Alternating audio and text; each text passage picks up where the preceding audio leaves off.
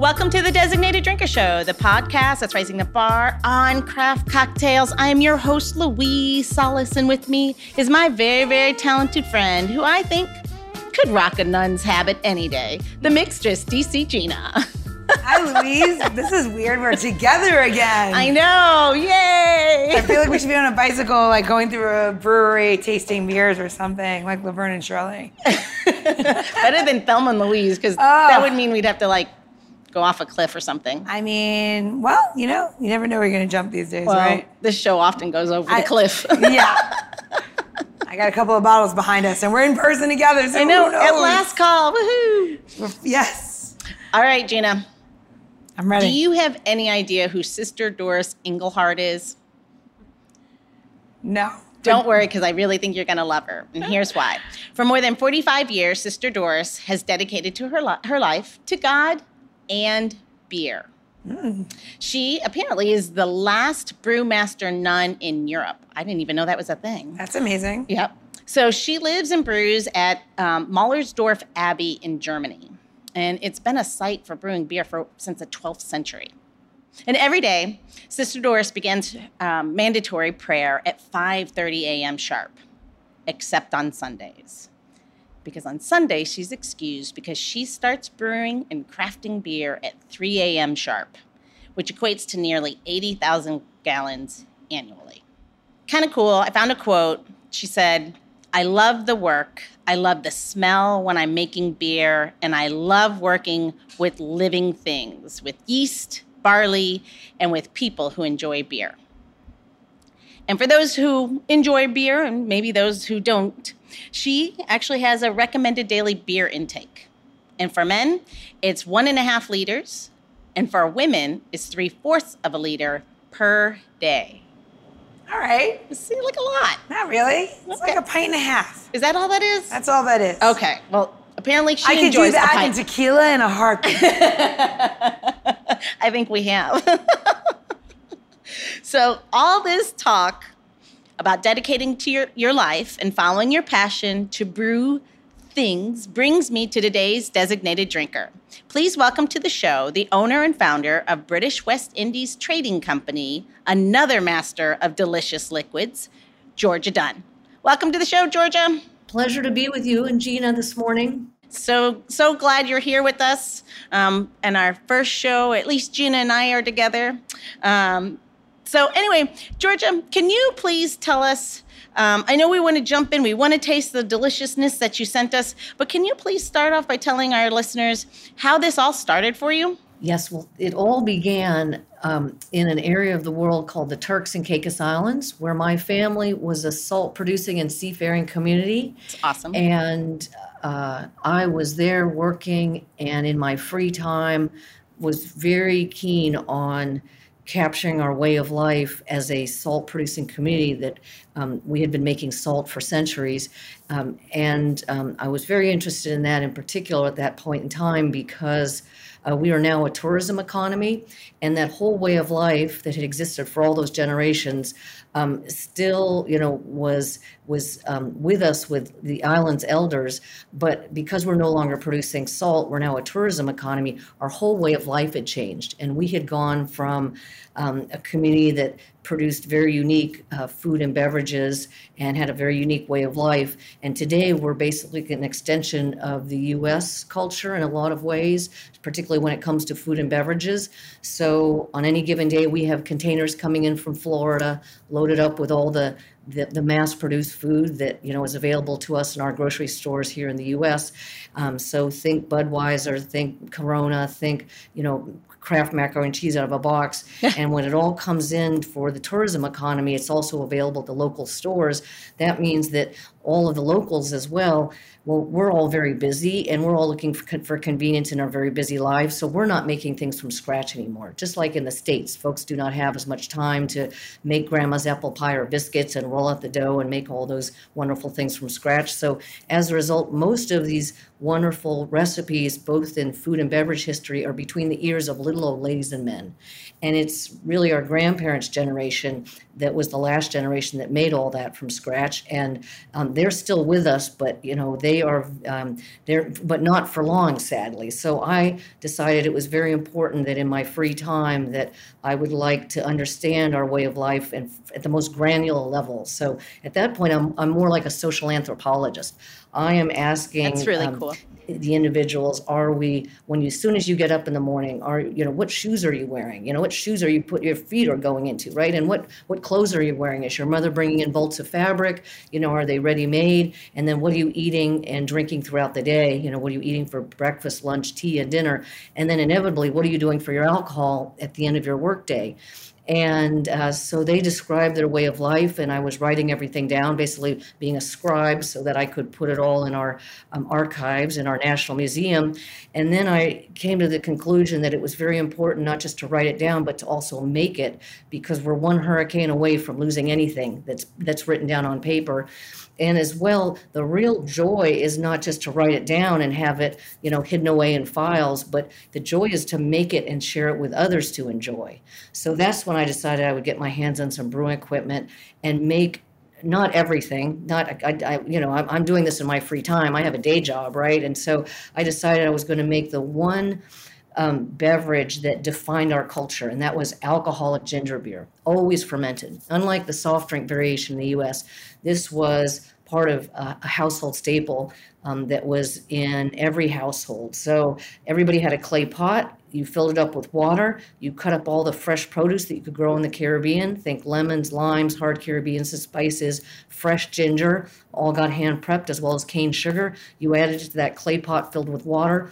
Wild yeast would settle, and you would bury that pot in the backyard for about a week. And with that hot climate, you'd have your 5% alcohol, typical what's a beer, by the end of the week for your home brew. And this, this alcoholic ginger beer was not just my family's way of life, it was all of our family's way of life throughout the Caribbean. And it defined our culture, just like the French and their fine wines. Think Italians and spaghetti. This would be like, and so today we don't make our alcoholic ginger beer anymore, right? We're drinking all the soda that's coming in from the States in containers. So for us to not be making our alcoholic ginger beer is like the French saying, "Well, I think we're not going to make wine anymore." It'd be like Italians saying, "We're not making spaghetti anymore." Well, this we just cannot have this. So that's when I decided I was going to uh, make it and started brewing, and uh, and then making it most importantly with with everything that we had back in the day, and equally important, not what we had back in the day. We had no artificial coloring, flavoring, preservatives, no high fructose corn syrup. Everything's just fresh produce, and it's all hand prepped. So that is what I'm making to share my community's way of life that dates back generations. And then what happened is I didn't go looking for the beverage industry, the beverage business came looking for me. And so, you know, retailers that appreciated all the quality of the ingredients and the care that I put into it um, approached me about offering it in their stores. So that's when Whole Foods came into, you know, into my life. That, but most importantly, I should say, Harris Teeter is the um, the the retailer that really appreciated all the work and care that I was putting into it and putting the customer first with these high quality ingredients in it. And it's it's Harris Teeter that rolled it out in every store across the southeast. So that's a, that's a summary of my of what I do and why I got into it and how I got into it. The basics of what, where, when, how, and why. So, um, why don't we just dive in and get some uh, tasting done? Uh, Georgia, what do you recommend we try first? Please start with Harriet's Hard Lemonade. Wonderful. Can't wait. All right. Thank you. Thank you. Well, I can suck those back. Yeah. That's not hard work. No. That's delicious. That is really beautiful, Georgia. What else is in there? So what you're tasting is just three ingredients. So I, I tell customers get ready for clean, crisp, light, and tart, not too sweet. I, I found there are two things too sweet in the beer aisle. I found that some beverages are better than others in terms of you know artificial you know flavorings and some have this crazy aftertaste and so that you'll have none of that you're drinking the whole lemon a little bit of cane and then i ferment to 5% alcohol so just three ingredients technically four if you count the, the water What kind of yeast are you using? Are you using like wild yeast or is this a like specific yeast, cuvee yeast? You know, that's a very good question. When I was uh, brewing in the islands, I was using a champagne yeast. Yeah, um, cuvee. You can taste it. Yeah, and so that was very aggressive. I could make my bev- my my alcoholic ginger beer within you know three days, and so. Um, but you know um, what I so uh, but when I came to the states, I decided to shift yeast for, for a variety of reasons, and so what you're tasting, the most important is the yeast that I use. That's very clean. But people do say that my hard lemonade goes in the direction of like almost like a wine, almost tastes like a chard the Chardonnay of this world. Absolutely. really, it's you know it is a hard lemonade. You taste the whole lemon, and with that cane um, that's just lightly sleep, sweetened, it's very tart, and that's what gives it that very clean taste. And what island is your sugar cane from? Yeah, Turks and Caicos Islands. There, you, you're when you're in Florida, you continue south and east along the Bahamian chain of islands, and then you reach the Turks and Caicos Islands. Uh, Turks and Caicos is legitimately like my next stop in my in my um, world, my tour of the islands. Every time I go to a different island, I go for the, the liquor history and not the um, people go for the beaches. And I'm always like, what rum came from here? What what sugar came from here? What pirate course. landed here? What gin happened here? pirate? I need to know all of those things because well, it's funny because like the pirates and you think it's like whatever brought so many spices that wound up in the islands and then influenced or trade influenced what the, the meals the, the Sure. um, food the spice bags all that like came to this is lovely Well, thank you for that. And when, when we're talking about Turks and Caicos, and when you decide to visit, there's a there's an island that used to be called Pirate Cay because it was it was the, the the shelter for the pirates evading the law. It is now known as Parrot Cay because they thought parrots were a better name for the island than Pirate Cay. Um, but uh, just just it speaks to your references, Gina.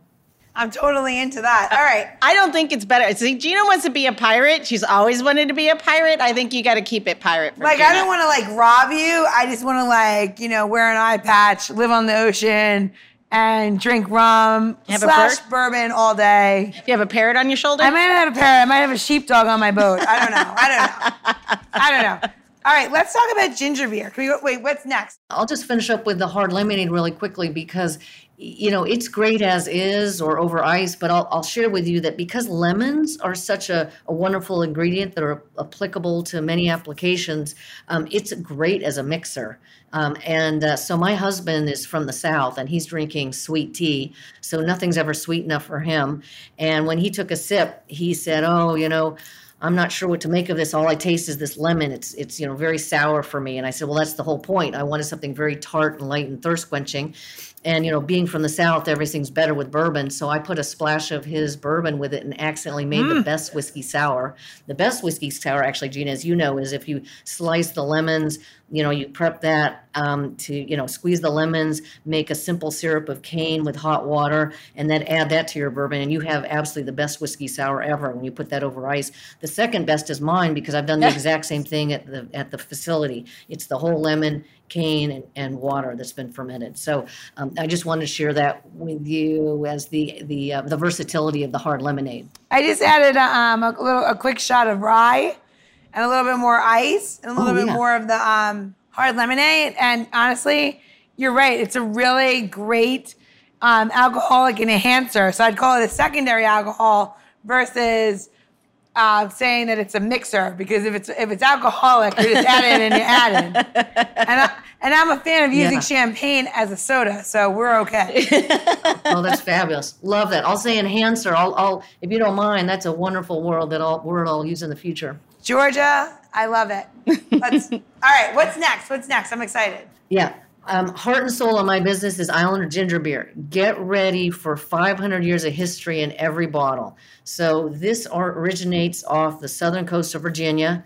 Thomas Harriot, my 13th generation great great, um, was kindly given corn by the Algonquin tribe. He brewed that and wrote about it as the first on record as the first brewer um, in this side of the Atlantic. And in addition to that, he collected plants and animals along the way. The bigger picture of that is he was an explorer that Queen Elizabeth I in 1585 asked him to lead a voyage, collect plants and animals along the way, chronicle the voyage, and then map out her newfound land of Virginia. And she basically said, I'm not going because I got to run the country, but when you get back, I want to feel like I went. So bring me back all the details that you can. And with that, all those samples that he brought back, he brought her back tons of ginger. They made the first mojito on that voyage. They started making alcoholic ginger beer. And when he arrived with all that ginger, she gives it to her chefs and said, Do something with this and they said, let's surround her with men. She was the virgin queen. She never married. Uh, otherwise, she'd have to give up the throne. She's a smart woman. She is not doing that. So they said, let's surround her with men. And they made the first gingerbread men we eat as Christmas cookies today. So, with all that food and what? beverage history that came out of that voyage, Thomas Harriot sent his son to settle Bermuda the same time as Jamestown. The next generation went to Turks Islands, where they produced salt for, for centuries. And what are they drinking as their alcohol? Well, you're about to taste it. And as a, a, culinary expert, the two of you, both Louise and Gina, um, and uh, beverage experts, I loved it for you to smell it before you taste it because it's very aromatic. Customers tell me it tastes like this this 20th century phenomena called a, a Moscow mule. Yeah. Who knew that our family's way of life for hundreds of years ends up tasting like this 20th century drink? But I think they lead, that leads them to think that because those old family recipes call for lemons, limes, hard Caribbean spices, and fresh ginger, and it's all that citrus up front that you taste, as well as the fact that it has alcohol, that it is a Moscow Mule in a bottle. You don't need to squeeze a lime, you don't need to add the alcohol. You drink it ice cold out of the bottle, or put it over ice, and you're done.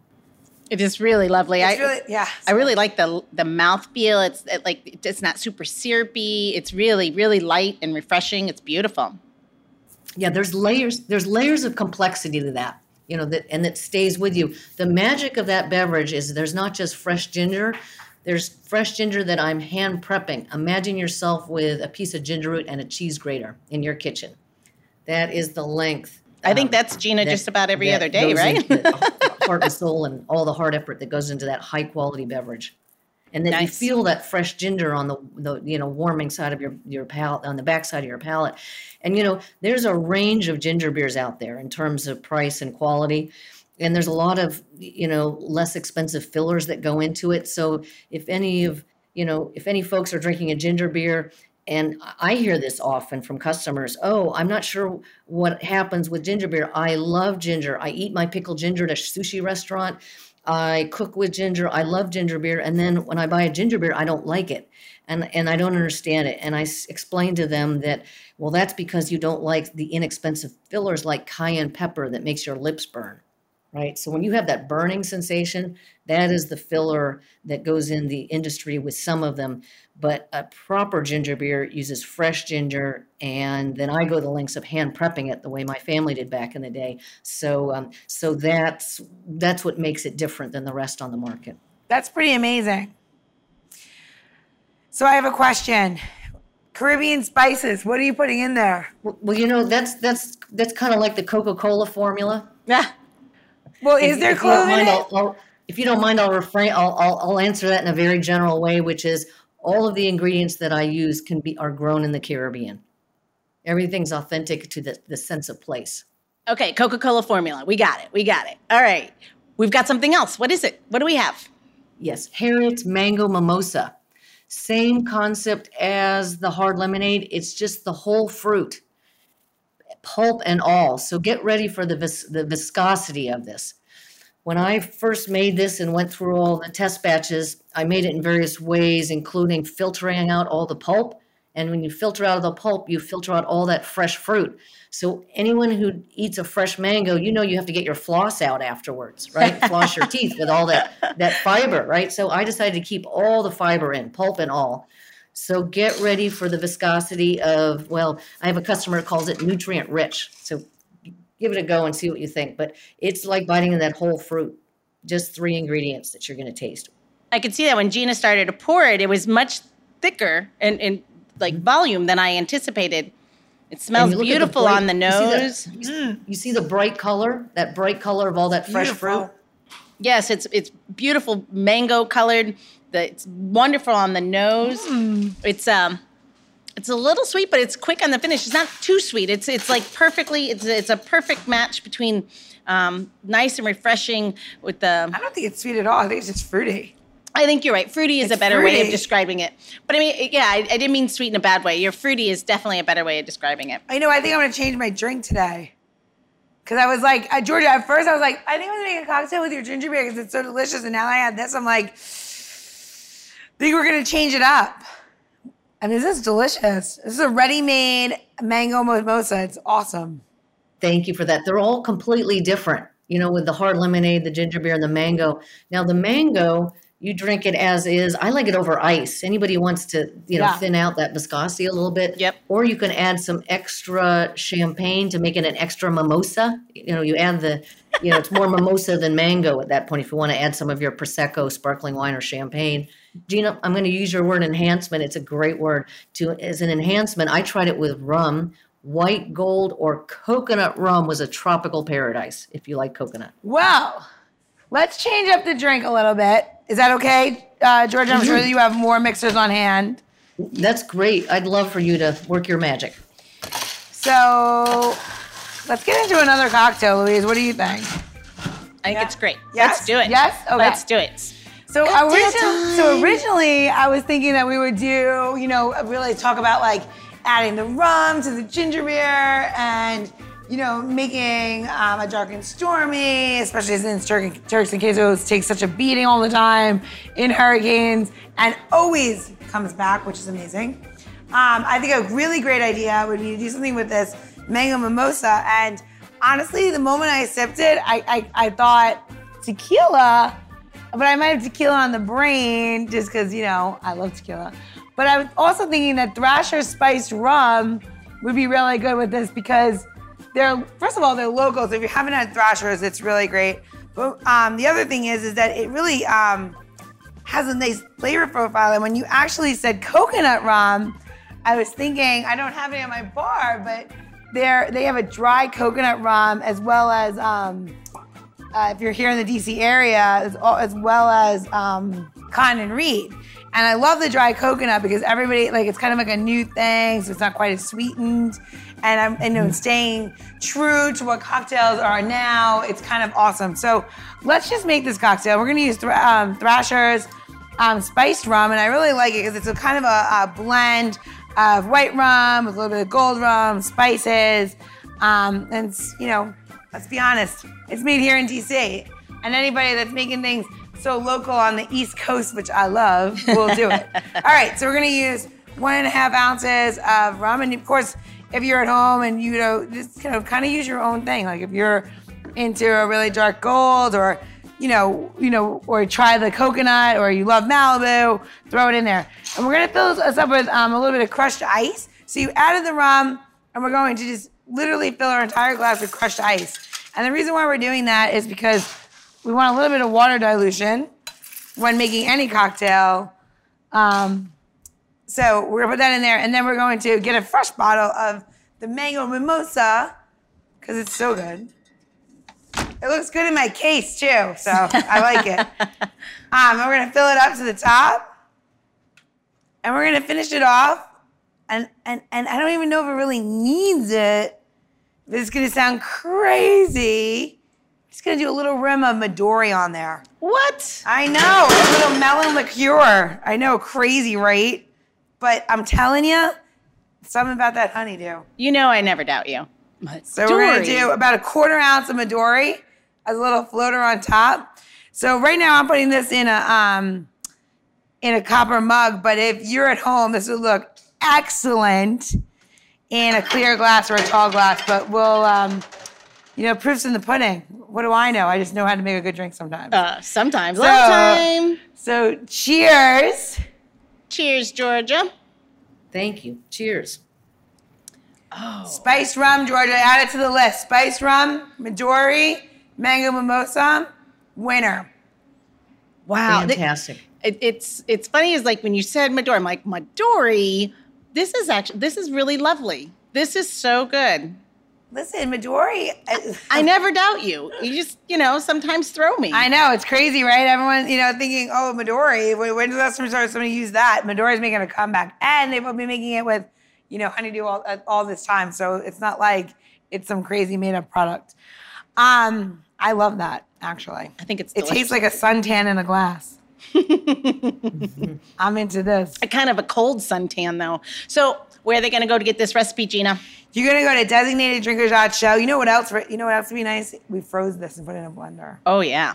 Yeah. Yep. I like that too. All right, sorry. And if you, for that, sorry for that recipe, maybe that hint, I'll put a recipe hint on this one. Uh, you're gonna go to designateddrinker.show for all of the tips, tricks, how tos. And Georgia, where can we get this in the DMV? Thank you for asking. Every Harris Teeter throughout the Southeast, in the beer aisle, in the refrigerated section. And if anyone has any trouble finding it, you can go to my website, harrietslegacy.com. There's a phone number out there, and that is my cell number. And Oh. I would like to help anyone who needs help finding it if they're standing there in the beer aisle at Harris Teeter and are unable to locate it. But it is at every Harris Teeter throughout the Southeast, in the beer aisle, in the cold shelf. Should we be texting you cocktail photos every time we use your product? yeah, love that. Bring that brings me joy. Greatest moment of my day. I like it. Instead of sending nudes, we'll send you that. I like it. So, uh, for our listeners, in case you missed that, web, the, her website's not to worry. Again, you can go to designateddrinker.show and we'll have all of those links to Georgia's products. And also, you could simply look at the show notes, swipe up on your smartphone. We'll make sure all those links are in the show notes and you can get to, um, you can actually uh, be able to get to call Georgia, talk about life and your troubles. And uh, how, and, uh, and ask for a place to stay when you make it down to the islands. All right, Gina, it's all you. All right, last question, Georgia. And this is how we know if you listen to the show or not. So here we go. In this day and age, you might identify yourself with the assassin beetle because you're like, I am lethal and beautiful, all in the same breath. But if you can identify yourself with one spirit ingredient, whether it's for cocktails or food, what would that ingredient be and how does it define you? Well, I have 12 generations of Harriets who are whispering in my ear that salt is my spirit ingredient. Hmm. Right? I love It that. is, and it is not just important, you know, to the Harriets and our way of life and the islands as our economic engine of the islands and a way as the way that we made a living, but is important to all of us because salt is part of our life force. So what does salt do that's part of our life force? Well, we need to consume it for survival. Every animal needs it. That's why you have salt licks. That's why the buffalo made their trails up to an area of upper New York State that was named Buffalo for that very reason. Um, it heals. It preserves food that critical, you know, was critical as part of um, food preservation purposes. Basically, you're one day, a couple of days away from starving if you couldn't preserve your food. So food was preserved with salt. And then think of that with all of that as background of how important it was to survival. Now think of it today as its applications to food. So if you take the plainest ingredient and add salt to it, it makes that plain ingredient sing, right? And so when you think about that, it also applies to the beverage world. So think of all the cocktail salts that are now coming out. And think about a margarita, unsalted rim versus salted rim, right? It, salt is all about elevating and drawing out the very best of any ingredient that you're working with. Hmm, nice. Well, I love that answer. Well done. Well done. Well, on that note, I think we've come to an end, Gina. All right. All right. We got some drinks to finish. We do. Thanks for all these beautiful um, beverages you sent our way. We can't wait to meet you in person, Georgia. So next time you're in DC, make sure you uh, look us up. Pony up's the last was- call. Yeah. We're into it. Looking forward to it. Thank you so much to you both for your talent today and um, and having me join you on your wonderful program. Thank you. Wonderful. You're always welcome back. Cheers. Cheers. The Designated Drinker Show is produced by Missing Link, a podcast media company that is dedicated to connecting people to intelligent, engaging, and informative content. Also in the Missing Link lineup of podcasts is Rodger That, a podcast dedicated to guiding you through the haze of dementia, led by skilled caregivers Bobbi and Mike Carducci. Now, if you're looking for a whole new way to enjoy the theater, check out Between Acts, an immersive audio theater podcast experience. Each episode takes you on a spellbinding journey through the works of newfound playwrights, from dramas to comedies and everything in between. Find Missing Link's League of Podcasts on Apple Podcasts, Spotify, or wherever you find your podcasts. Please don't forget to subscribe, download, and review the shows. Your review helps our shows reach new audiences. To find out more about Missing Link, visit missinglink.company. That's missinglink.company.